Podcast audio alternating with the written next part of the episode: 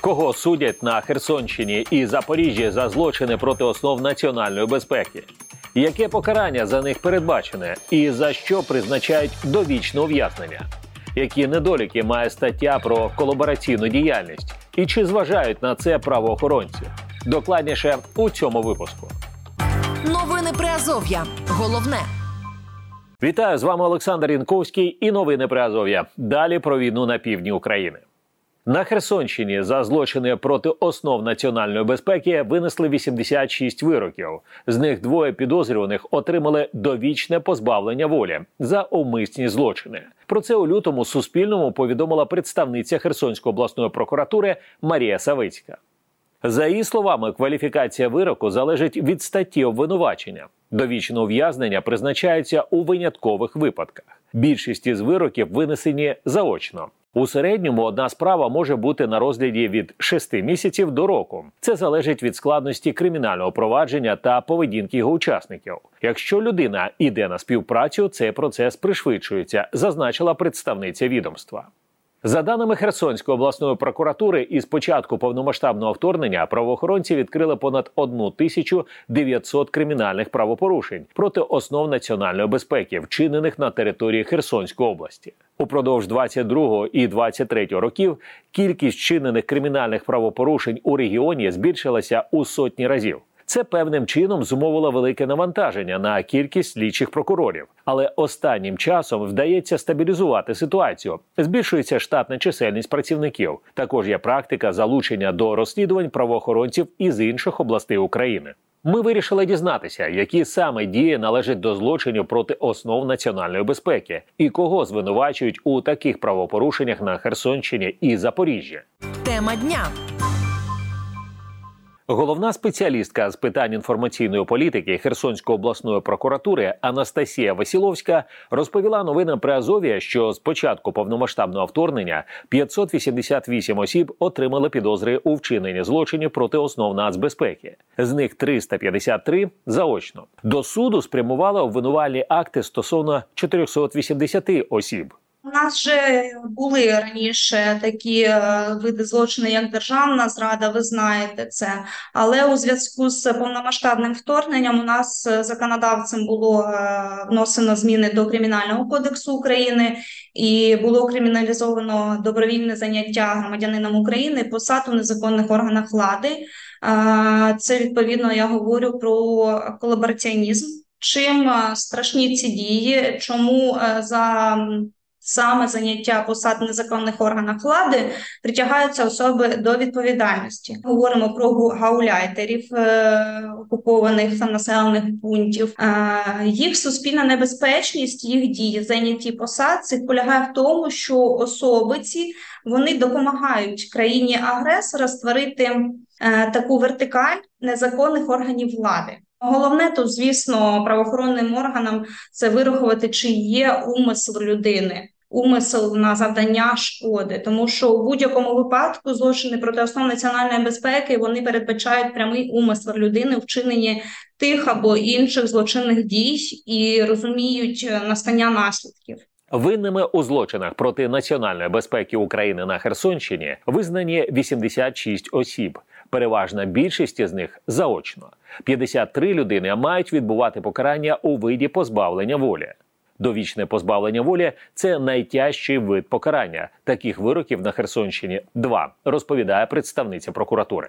У нас немає смертної кари, тобто у нас є довічне позбавлення волі, і воно е, встановлюється за вчинення особливо тяжких злочинів. Туди можна віднести такі злочини, як державна зрада, частина друга відповідно е, відносити, відносити сюди можна колаборантів, які вчинили дії або е, прийняли рішення, що призвели до загибелі людей, наприклад, або настання інших тяжких наслідків. Тобто, ми говоримо вже за частину там 8 статті 112 прим. 1. також за посягання на життя державного діяча чи громадського. 19 лютого 24 року Херсонська обласна прокуратура повідомила, що до довічного ув'язнення засудили колишнього начальника Херсонської виправної колонії. Також, враховуючи вчинення особливо тяжкого злочину, його позбавили звання майора внутрішньої служби. Прокурори довели, що із перших днів окупації Херсонщини засуджений перейшов на бік Росії. За даними слідства, він розпорядився надати безперешкодний доступ на територію колонії російським військовим, де забезпечував їм місця відпочинку та отримання медичної допомоги. Згодом він отримав посаду від окупантів. З публікації у медіа відомо, що йдеться про Євгена Соболєва, який на момент окупації очолював північну виправну колонію номер 90. Нагадаємо також, що у листопаді минулого року вирок від українського суду отримав Володимир Сальдо, колишній міський голова Херсона, якого Росія призначила керувати окупованою частиною області. Його визнали винним у державній зраді, колабораціонізмі та виправданні збройної агресії Росії проти України. Через процедуру заочного засудження Сальдо призначили 15 років позбавлення волі із конфіскацією майна. Окупаційний чиновник назвав це рішення постановою, яке суддя, начебто, ухвалював під тиском. Представниця Херсонської обласної прокуратури Анастасія Василовська розповіла, чому Сальдо не міг бути засудженим до довічного ув'язнення. Якщо ми говоримо про товариша Сальда, е, чому йому не було призначено такого покарання? У нас е, законом також передбачено виключення е, щодо такого покарання осіб, тобто довічне позбавлення волі, воно не може призначатися особам, які не досягли 18-річного віку. Це перше. По-друге, це до вагітних жінок. І також до осіб, які досягли 65-річного віку. Новини Приазов'я. Читайте нас на сайті Радіо Свобода та шукайте у соцмережах. Начальник Херсонської районної військової адміністрації Михайло Ленецький розповів, що для жителів громади питання справедливості і покарання тих, хто співпрацювали з окупаційною владою, і досі є важливим. Таких людей будуть виявляти не один рік, упевнений посадовець. Безумовно, в суспільстві є величезний запит на невідворотність покарання для тих, хто в той чи інший спосіб співпрацював з окупаційною владою. Це виклик, з яким ми зіткнулися з перших днів роботи на деокупованих територіях. Ми в межах компетенції сприяли роботі всіх правоохоронних органів Національної поліції, Служби безпеки України, е, Державному бюро розслідувань, набу при проведенні стабілізаційних заходів в населених пунктах Херсонського району. Тому ця робота триває. Я знаєте, при спілкуванні з населенням, я постійно на території району. Я кажу так: нацистські злочинці після Другої світової війни до теперішнього часу знаходять і покарання не є відворотнім. Сьогодні час пришвидшився, він біжить. Я думаю, що впродовж найближчих років все одно будуть виявляти ще і ще тих, хто допомагав руський мір встановлювати на українській землі, і вони будуть знайдені, де б вони не переховувалися. До слідчих дій за потреби долучається як місцева влада, так і громадяни, каже Михайло Ленецький. Нас залучають до цих процесів. Звісно, на превеликий жаль, це ті самі херсонці, які ходили і працювали серед нас, обіймали якісь е, навіть керівні посади в деяких там комунальних підприємствах, були колись депутатами, і вони так само виявилися зрадниками або, знаєте, такими е, як прихованими агентами, і ми їх е, впізнавали надавали свідчення того, що ці люди так дійсно перейшли на бік окупантів під час окупації. Або в гонитві за грошима, або, знаєте, ще радянська спадщина там ментально вони хотіли жити як в Радянському Союзі, щоб була ковбаса по 2,20 і раз на рік на відпочинок якийсь там невеличкий курорт на узбережжі Азовського моря. Задармо. Тих, хто дрібна така, знаєте, рибка, дрібна рибка. Їх е, затримують, з ними проводяться певні дії. А потім дійсно є таке, що вони ходять по вулицях, і це викликає обурення у місцевого населення.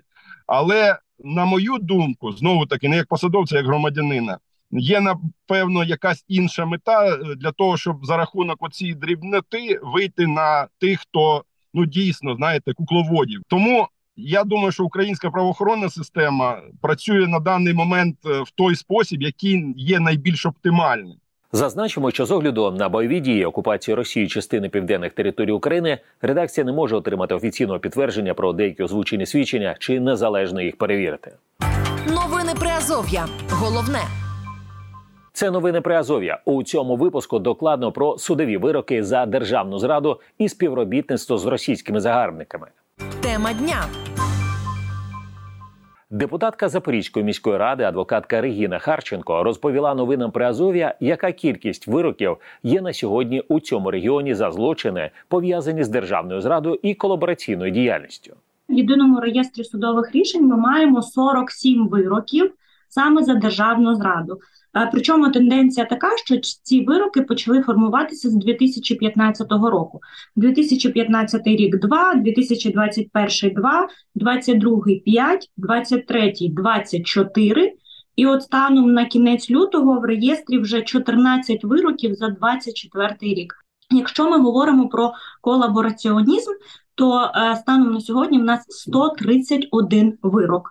Причому е, топова кількість це саме 23-й рік, 95 вироків за колабораційну діяльність. Е, чому така велика кількість? Одразу поясню, тому що дуже велика, ну там сім частин є в принципі колабораційної діяльності. Е, різні види, різні напрямки, різні суб'єкти можуть притягуватися, тому і більша кількість е, саме вироків по колабораціонізму.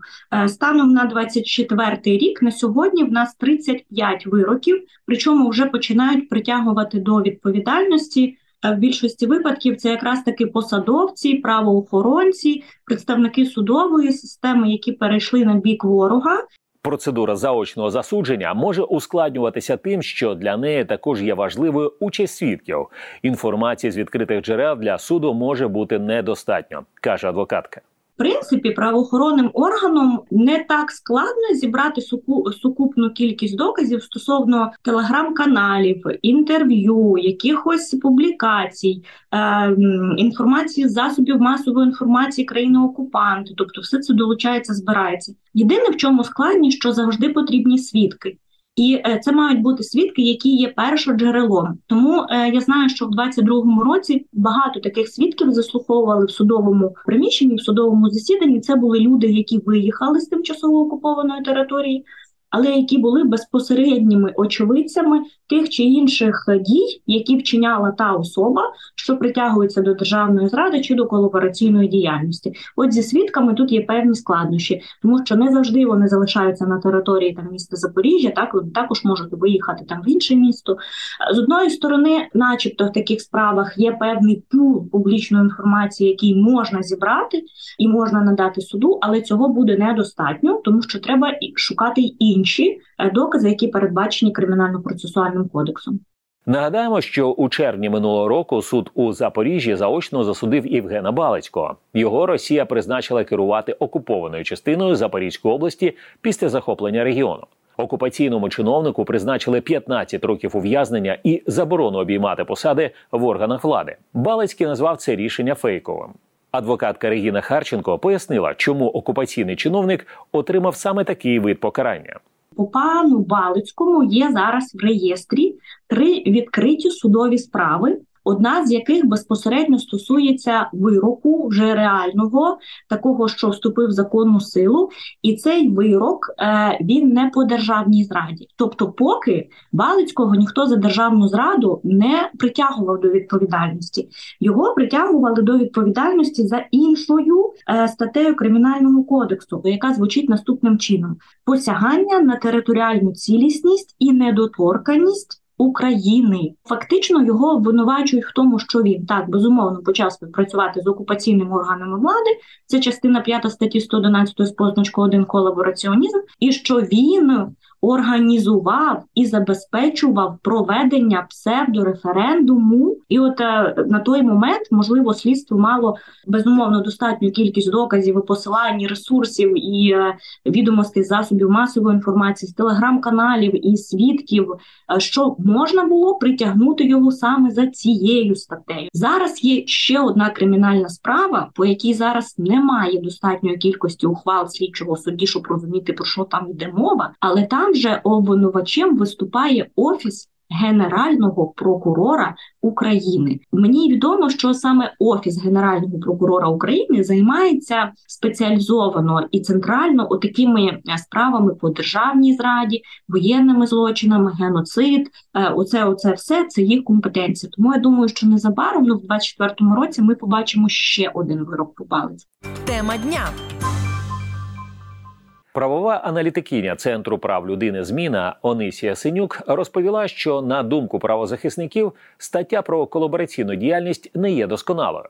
Вона не враховує аспект тривалої окупації території. Вона була прийнята на самому початку повномасштабного вторгнення з такою якоюсь певною превентивною метою для того, щоб е, застерегти осіб на окупованій території співпрацювати з державою агресором і окупаційними адміністраціями, але вона не розглядає тривалу окупацію. Вона не враховує ось умови тривалої окупації, коли люди залишаються вже навіть ті території, які були окуповані з початку повномасштабного вторгнення, вони на даний момент в окупації два роки.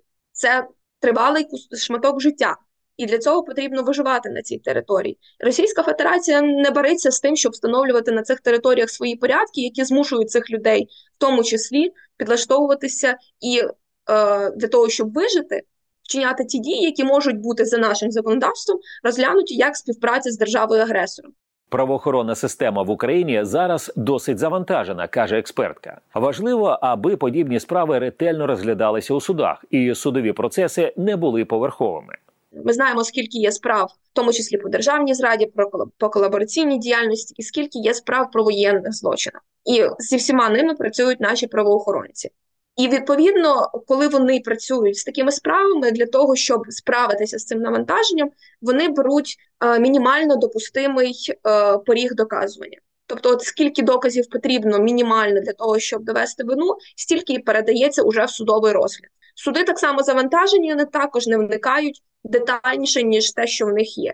І відповідно на основі цих доказів е, і виходить така кількість рішень, і е, майже відсутність на даний момент у нас виправдувальних вироків е, і апеляцій. Тому перше, з чого ми повинні починати, це належні слідчі дії для того, щоб перевірити всі ось ці наклепи і так далі.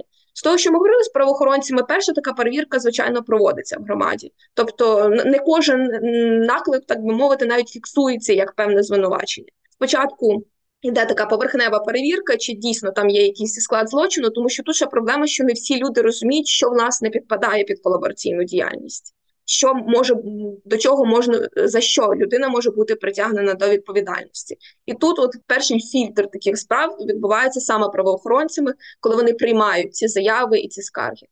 Новини Приазов'я. Головне. Російське масштабне військове вторгнення в Україну триває з 24 лютого 2022 року. Російські війська продовжують атакувати об'єкти військової і цивільної інфраструктури, а також житлові райони. При цьому російська влада заперечує, що скоє злочини проти цивільних жителів України. Керівництво Росії оголошує про анексію українських областей, заявляє про територіальні претензії і водночас заперечує, що веде проти України загарбницьку війну. і Називається цитую спеціальну операцію. Олександр Янковський, новини про Азов'я.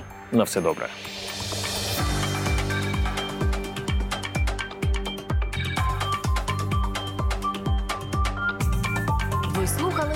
Новини Приазов'я.